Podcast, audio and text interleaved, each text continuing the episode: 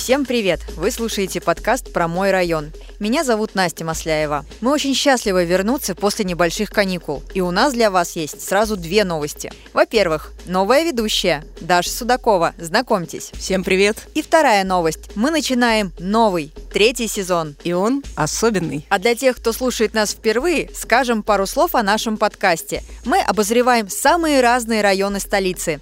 И в предыдущие два сезона много говорили именно об окраинах города. О Капотне, Зеленограде, Теплом Стане, Гальяново и других районах. Это все Москва. Необъятная. Но до сих пор мы упорно игнорировали еще одну очень важную часть города это центр Москвы. Причем делали мы это намеренно. Но нам уж очень хотелось показать, что Москва дальше Садового – это тоже Москва. Но ведь именно там живет большая часть населения города. Нам, конечно, тоже очень нравилось раскрывать неожиданные стороны нашей окраины, но одновременно с тем мы как будто бы дискриминировали центр. А ведь там тоже есть горожане, которые остаются здесь после рабочего дня, также пользуются местной инфраструктурой, магазинами, МФЦ, больницами. Совсем точно так же, как это делал бы условный житель Коптева или Измайлова у себя в районе. Ну и вообще интересно, что скрывается за открыточными видами и офисными фасадами. Ну ты знаешь, я предположу, что такая же будничная Москва. Но хотя, может быть, в чем-то и другая. Ну вот и узнаем. Так что следующие 10 эпизодов мы посвятим центральным районам нашего города. Расскажем, кто и как в них живет, что волнует горожан в центре, где найти необычные секретные места и почему центр далеко не всегда такой лощеный, как может показаться. Расскажем все без снобизма и без сарказма. Ну что, поехали? Наш первый выпуск «Хамовники». Площадь района Хамовники составляет примерно 10 квадратных километров. Это границы, которые тянутся от станции метро Кропоткинская и храма Христа Спасителя до стадиона Лужники. Ого, район не маленький. Да, действительно, Хамовники – это второй по величине центральный район. Больше него, наверное, только Пресненский.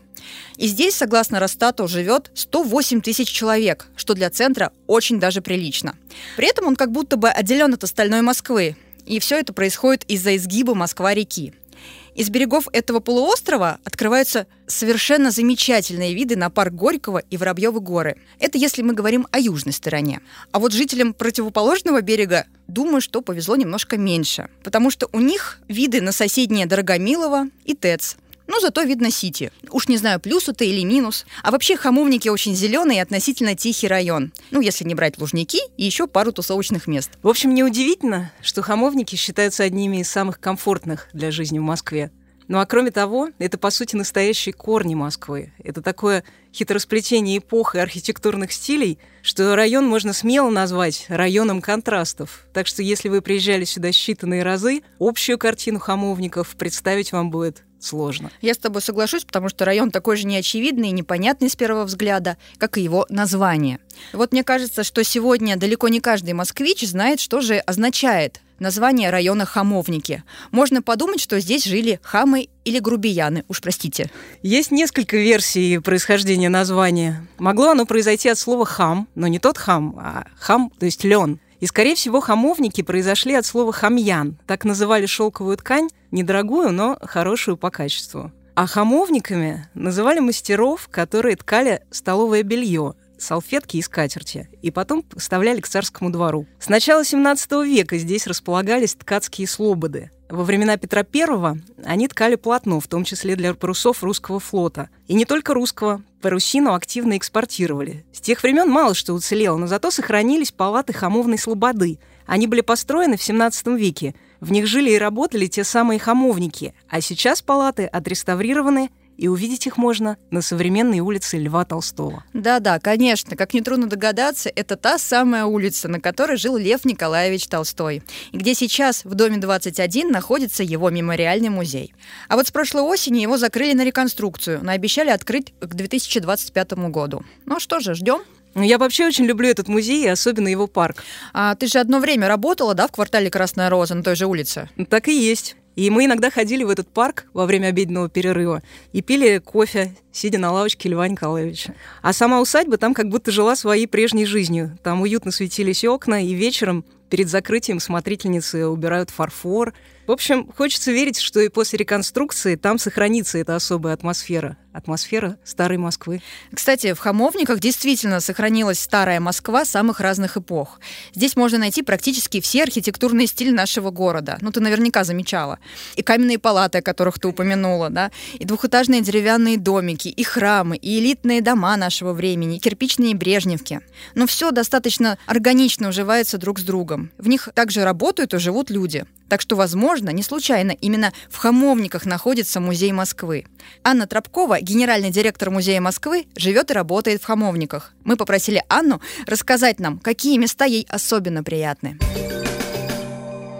Моему сердцу хорошо во всех хамовниках. А, я могу бесконечно вам рассказывать а, и про а, Новодевичий монастырь, и парк рядом, и про прогулки по Большой Пироговской. Если вы пойдете от Новодевичьего монастыря, вы там наткнетесь на чудесный, совершенно новый филиал музея Булгакова. И как раз, на самом деле, по Большой Пироговской интересно гулять, потому что она упирается в Причистинку, замечательную совершенно, а там дальше и до музея изобразительных искусств имени Пушкина недалеко. Люблю парк э, Девичьего поля и улицы вокруг него. Э, нежно отношусь к Плющихе. В Хамовнике входит и внутренняя часть э, Садового кольца а от как раз Остоженки, Причистенки до Арбата. И замечательный совершенно маршрут, который я тоже могу предложить, это пройти от музея Москвы до Арбата по Денежному и Плотникову переулку. А дойдите до театра Вахтангова, это будет прекрасный совершенно а, музейно-театральный такой вот э, тур выходного дня. Но таких культурных музейных маршрутов в районе очень много. Здесь прямо-таки сконцентрированная история. Так что про историю стоит тоже сказать несколько слов. Да, кроме Хамовной Слободы, здесь была еще Савинская. Они напоминают название Большого и Малого Савинских переулков. С Савинской Слободой соседствовала Новодевичья, а сам Новодевичий монастырь, кроме своего прямого назначения, был еще и крепостью, защищал Москву с запада. В смутное время монастырь принял на себя удар – войск Лжедмитрия и дал приют дочери Бориса Годунова. Ну и, конечно, здесь, это все знают, находится главный некрополь страны, давно превратившийся еще в один музей Москвы. Стрелецкие слободы располагались рядом с Новодевичьей, ведь именно стрельцы стояли на страже города. Современный молочный переулок напоминает о стадной слободе, где жили пастухи, а новоконюшиной, конечно же, о конюшиной. На Остожье косили сено, ну, понятно для кого, для тех самых коней. И так возникла золотая Остоженка. В XIX веке хамовники — это была честная трудовая окраина. И когда в 1882 году Лев Толстой купил здесь дом, он писал, что каждое утро в 5 часов слышал фабричный свисток. А вообще хамовники, они прям пропитаны литературой. Здесь жил Тургенев, особняк его матери описан в повести «Муму», на Плющихе давал обеды Фет, а в третьем Зачатьевском переулке жила Ахматова. Маяковский жил в Сеченовском, а на углу с Чистым переулком стоит дом, который стал еще одним героем собачьего сердца Булгакова – Колобуховский. Так как, в общем, и сам Булгаков жил в Хамовниках. Сначала в Чистом переулке, потом на Большой Пироговской и в Нащекинском. Вообще образ района постоянно менялся. Вот в конце XIX века здесь, на Девичьем поле, появился так называемый больничный квартал. В 20-е годы прошлого века возникли трехэтажные дома полукоммуны для рабочих завода «Каучук». А сейчас хамовники иногда называют заповедником московского конструктивизма. И еще одна знаковая постройка в этом стиле – архив революции. Это часть архивного городка, еще необычного квартала в Хамовниках. В 1937 году в Хамовниках было построено новое и колоссальное здание Академии имени Фрунзе. Сегодня это Общевойсковая Академия Вооруженных сил. Она заняла целый квартал и добавила местным жителям военные выправки. Плюс на Фрунзенской набережной выросло здание Минобороны, но оно и до сих пор работает. На другой стороне Комсомольского проспекта появились роскошные сталинки, в которых жили такие деятели, как Маленков, Молотов, Каганович. Начиная с середины 50-х, район стал родным для спортсменов.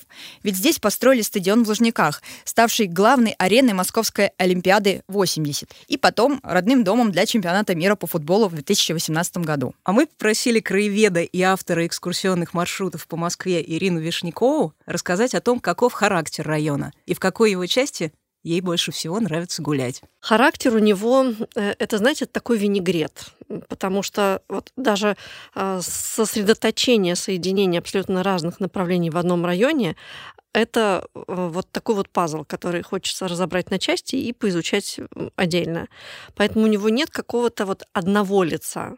Вот он разный, и он именно этим интересен, что ты можешь пойти в одну сторону и выйти к фабрике, ты можешь выйти э, с другой стороны к архитектуре, к усадьбе, э, каким-то вот кривым вот этим переулочкам и оказаться совершенно вот в другой Москве, как в параллельной реальности, там, да, еще до революции, где сохранились вот домики малоэтажные, где там деревья, кустики, и вот понятие, что такое вот Москва там 130 лет назад. Какую часть хамовников вы бы выделили или как экскурсовод, либо как житель Москвы?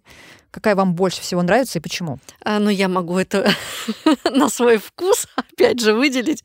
Первое — это фабрика Гюбнера. Это э, вот для меня самое любимое место.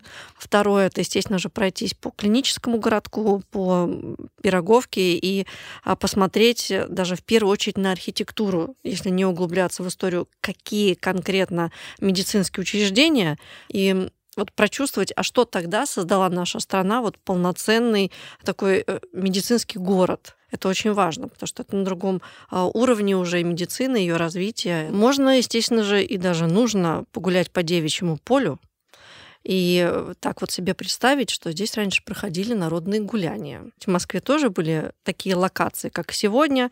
А вот у нас главное это Красная площадь, там и елка, и каток, и, и прочие мероприятия. А, естественно же, всегда исторически складывались места, помимо Красной площади, где еще народ также вот гулял. И вот, например, при э, коронации или при каких-то еще э, тоже вот важных государственных праздниках на Девичьем поле всегда были гуляния. Всегда были балаганы, всегда всегда были театральные представления, а, угощали людей, там можно было купить э, все от самого там простого еды, напитков и дорогого.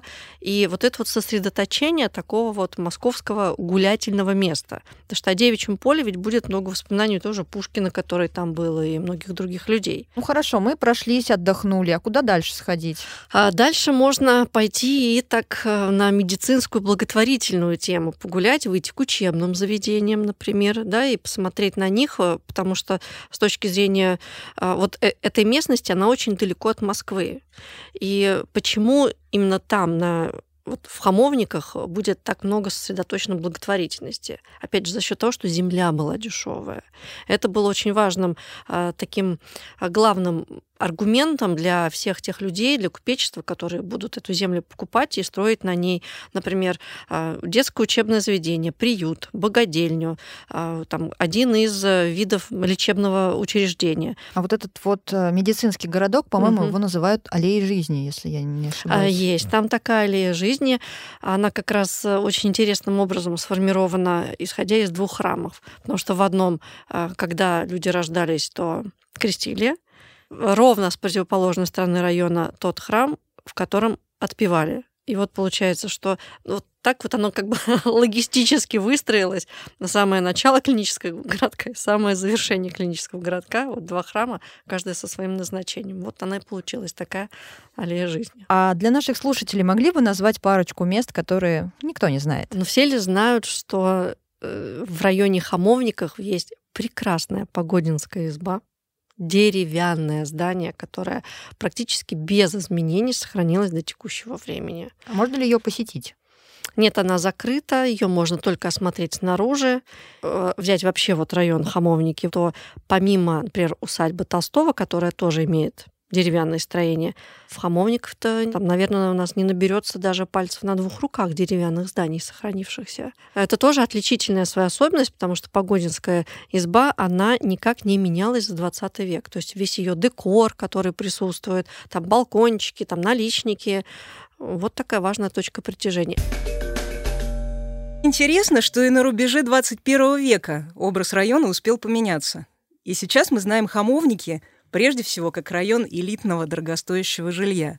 По данным компании «Индикаторы рынка недвижимости», квадратный метр в Хамовниках стоит около 430 тысяч рублей. Ничего себе. Да, в окрестностях Остоженки вообще 479 тысяч. Целое состояние. И это еще усредненные цифры. потому что в элитном сегменте есть цены и в миллион за квадрат, и даже больше. И именно здесь, в Хамовниках, располагается одна из самых дорогих, а возможно даже и самая дорогая в Москве локация. Это, конечно, Остоженка. Та самая знаменитая «Золотая миля», куда даже экскурсии сейчас водят. Ну, вообще, на рынке столичной недвижимости Остоженко действительно удивительный феномен. А родился он примерно 30 лет назад, когда здесь стартовало строительство первого в России элитного квартала. Для страны, которая срывала с себя оковы советских градостроительных порядков, это был, конечно, глоток свежего воздуха. Учитывались особенности исторической застройки, например, малоэтажность.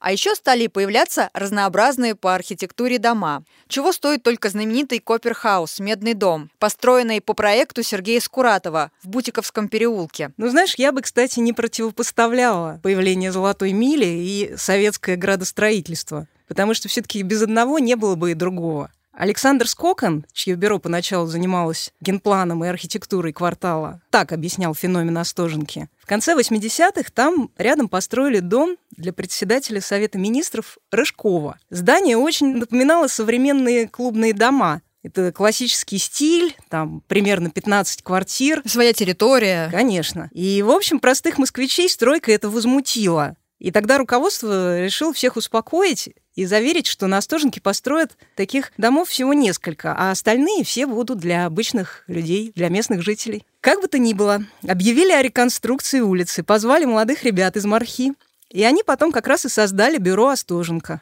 А во второй половине 90-х тут внезапно случился настоящий девелоперский бум – в результате которого появилась самая дорогая недвижимость Москвы и вообще родилось понятие «золотая миля». Но феномен Остоженки еще и в том, что, несмотря на самые высокие цены за метр, квартал тут, в общем-то, полумертвый потому что люди купили в богатые двухтысячные квартиры и в итоге так и не смогли тут обосноваться. А продать эти квартиры за меньшие деньги, конечно, они сейчас не хотят. Но вообще элитная часть хамовников, она не ограничивается одной Остоженкой. Тут, например, есть еще свой Централ Парк, как на Манхэттене. Это парк усадьбы Трубецких. Это действительно центральный парк района, и как на Манхэттене окружает его одни из самых дорогих домов в городе. Ну а совсем рядом находится знаковый для хамовников проект. Это садовые кварталы, который построил все тот же Сергей Скуратов, но с привлечением уже других известных бюро. А, Спич, Меганом или Остоженка.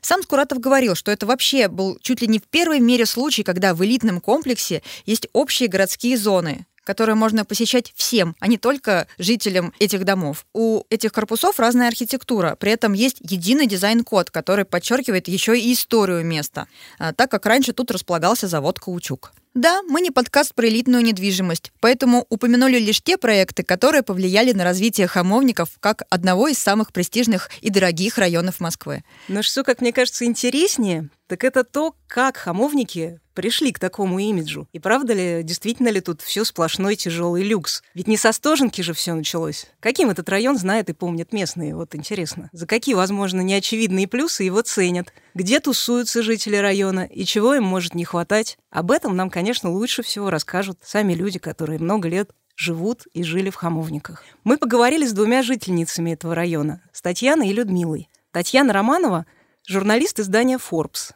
Прожила в районе она более 40 лет. Добрый день, Татьяна. Добрый день. Я действительно прожила в этом районе более 40 лет. Очень люблю этот район. Но выбирать, где жить, мне не приходилось, а, потому что в этом районе в основном жилье выдавалось за какие-то заслуги перед Отечеством. И такой родственник у меня был. Жилье выдали моему деду. А, он работал в Совете министров СССР. Жила я на Несвижском переулке. Это такое очень укромное местечко параллельно Хамонческим казармам идет. Ну, в основном такие кирпичные башни, 11-этажные, в середине 60-х построенные. Я могу рассказать о том, а, что я помню, о том, что я видела своими глазами. И, например, о том, как по Несвижскому переулку а, любила гулять а, актриса Инна Ульянова. Я видела ее сама, она ну, прогуливаться любила очень не спеша, в таком пальто длинном. И она постоянно пела что-то, то есть напевала себе под нос Вообще она как-то очень доброжелательна была ко всем. Я помню магазин «Океан», который был на Комсомольском проспекте, куда заходил э, Евгений Леонов в своей кепке, и ну, он жил напротив а, как раз, и тоже был очень приятный человек, и так его любили, и так радовались ему, постоянно разговаривали с ним а продавцы. Долгое время на Комсомольском проспекте э, был магазин «Русский лен», вот, где продавались э, там ткани. И рядом была большая ткацкая фабрика «Красная роза», ну, тоже известное место. Наша школа, это бывшая сороковая школа, она каким-то образом сотрудничала с этой фабрикой, и нам, ну, советским школьницам, давали возможность подзаработать, потому что в классе труда э, нас учили шить. Э, у нас были швейные машинки, и мы шили специальные мешочки для нужд э, Красной Розы этой. А сейчас это, соответственно, квартал, где расположился Яндекс и э, всякие модные заведения. Ну да. А ходят ли местные жители вот в эти новые тусовочные заведения, и как вообще складывается какая-то вечерняя и ночная жизнь района? Вообще вот этот вот э, квартал, да, такой барно-ресторанный между улицами Тимура Фрунзе и Льва Толстого, мне кажется, он довольно популярный. Жители ходят, да, ну, молодые, потому что там и танцуют, и музыка громко играет, и это же не единственное место в районе, которое привлекает, не знаю, Усачевский рынок могу назвать. Ну, к сожалению, функция рынка, по-моему, утрачена совсем э, у этого места, но это такое вот прям место притяжения, правда. И э, туда приходят и семьями. Летом очень хорошо. Там на газоне располагаются какие-то аниматоры, и то есть можно чуть ли не праздник какой-то устроить. А другие достопримечательности района посещают ли жители Хамовников? Ну, очень много вариантов, куда сходить в Хамовниках. Э, с этим проблем нет. Э, достопримечательностей более чем достаточно, тем более, что все они расположены довольно компактно, и э, вы можете, просто прогуливаясь, совершенно спокойно дойти до любой из них. Либо же доехать там на общественном транспорте, который тоже очень развит, и там прям проблем нет никаких. На личном автомобиле будут проблемы однозначно, потому что парковок сейчас очень мало. А, и они дороги. Э, вообще район очень хорошо приспособлен для прогулок именно пеших. И мы, когда были студентами, мы очень много гуляли. И уникальность этого района в том, что ты можешь а, пешком дойти, ну, из тусовки где-то в центре, ты можешь пешком дойти до дома. Это очень важно, потому что транспорт ночью там, ну, не ходил, когда мы были студентами, и как бы другого варианта не было. Я очень люблю э, вот эти набережные. Это Фрунзенская набережная, это Савинская набережная которые сейчас облагорожены прекрасно, сделанные дорожки тоже для пробежек, э, для прогулок и для велосипедов тоже. И какие еще э, бульвары, вот первый, второй, третий Фрунзенск, очень уютные, тенистые, э, красивые такие, ну, сквер у девичьего поля. Э, он небольшой, правда, но тоже очень уютный. Парк Мандельштама, или как он сейчас называется, усадьба Трубецких в Хамовниках. Я очень люблю Новодевичий монастырь. Мне очень нравится там парк, и пруд, и он э, очень красивый. Посещают ли местные жители Лужники? Все те, кто э, жил в этом районе, естественно, от Лужников были не в восторге, потому что все в курсе, что там было. Вот эта лужа, это было незабываемо, это торговые ряды под открытым небом в любую погоду, э, там город из палаток. Но мы сейчас понимаем, что это были 90-е, и, ну, к сожалению, там вещи купить было просто негде, да, то есть альтернатив альтернатив э, найти, там, торговый центр или что-то цивилизованное, такого, конечно, не было. Ну, было непросто, да, собирались в поход на целый день. Э, грязь, конечно, была там несусветная, это понятно, но, кажется, все, кто там был, да, они как-то, в том числе и я, с теплотой вспоминают то время, как и все, кто хоть раз примерял джинсы на морозе в 20 градусов, стоя на картоночке. Ну, а сейчас, когда идет матч, район он ходит ходуном. Это чистая правда. Взрывающиеся трибуны, они резонируют там обо все дома, и это точно. Были времена, когда это было болью, поскольку из-за плохой организации процесса э, люди со стадиона шли не в метро. А они расползались а, по району, там, до доступных лавочек, э, и там до утра за алкоголем они обсуждали, э, как прошел матч. Сейчас все более цивилизованно. Маршруты болельщикам, они ограничены, они продуманы заранее, то есть кто куда идет, и они не мешают местным жителям. Плюс э, после реконструкции вообще Лужники стали таким центром притяжения зожников. Там бегают, ездят на велосипедах, бассейны отличные, каток зимой огромный. В Лужниках действительно все меняется очень стремительно, и сейчас это настоящее сердце спортивной жизни столицы. Нынешние Лужники, конечно, очень не похожи на тот стадион, который возник в 1956 году и стал местом открытия Всемирного фестиваля молодежи и студентов. А к чемпионату мира по футболу в 2018 году арену Лужники полностью обновили. Она превратилась в огромный медиаэкран площадью 30 тысяч квадратных метров. Вокруг него создали спортивный парк с открытыми воркаут-площадками, беговые дорожки и павильоны для занятий спортом. А еще здесь открылись два аквакомплекса – летний и круглогодичный. Лужники и вовсе превратились в курорт. Э, кстати, не только термальный, но и немножечко альпийский, потому что из Лужников можно по канатной дороге перебраться на другой конец реки, на Воробьевы горы, там, где обустроен горноложный спуск. Вот я, как человек, живущий в спальном районе на востоке Москвы, совершенно не представляю, как это жить в центре. Вот мне кажется, что это какая-то другая планета, и это что-то такое недосягаемое, не всем доступное. Сегодня в нашей студии находится Людмила Гаврилова, член Союза художников, педагог и коренная жительница района Хамовники. Люд, вот я насколько помню, ты живешь на Фрунзенской набережной. А москвичи это место забавно называют Фрунза. Как мне кажется, жить и гулять здесь сплошное удовольствие. Да, здравствуйте. Полностью с вами согласна. Фрунзенская набережная и жить, и гулять, и просто любоваться прекрасными видами — это большое удовольствие как для жителей Хамовников, так и кто приезжает э, из других районов, потому что удивительные скверы, парки, архитектура. А знаешь ли ты историю своего дома или соседних домов? Можешь рассказать? Ну, я оказалась э, в ранних Хамовниках 9 э, мая 89 года, когда, собственно, родилась и меня принесли домой из роддома. Эта квартира была получена моими бабушкой и дедушкой. Они были учеными, занимались физикой и химией, работали на оборонку. Э, как и большинство жителей района Хамовников, э, вот эти дома распределялись среди ученых, Таким образом, я стала жить в этом районе и всю жизнь жила. Скажи, пожалуйста, а кто живет в твоем доме? Твои соседи, кто они? Какие они? Наверное, какая-то интеллигенция или ученые, или сплошь творческие люди, как ты.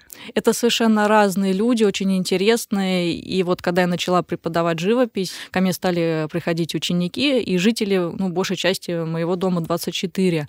У меня есть ученица, вот она внучка архитектора Тхора. Для меня это было большим открытием открытием, неожиданно, приятно. А какие твои самые любимые места в районе Хамовники? Может быть, ты порекомендуешь нашим слушателям куда-то сходить? А, сама Фрунзенская набережная, сквер Девичьего поля. И еще мне нравится очень э, храм Николов Хамовников. Это удивительный памятник 17 века русского зорочья, помимо духовной какой-то вот э, силы, вот какой-то вот теплоты, туда заходишь в этот храм, еще и чисто эстетическое любование таким замечательным памятником архитектуры, очень красиво. Вот потрясающие дворы, очень уютные, теплые. Есть любимый двор, э, там сохранился самолетик железный. В нем играл еще мой двоюродный брат, сестра, я. Не знаю даже в каком году он был сооружен, но в нем до сих пор играют дети.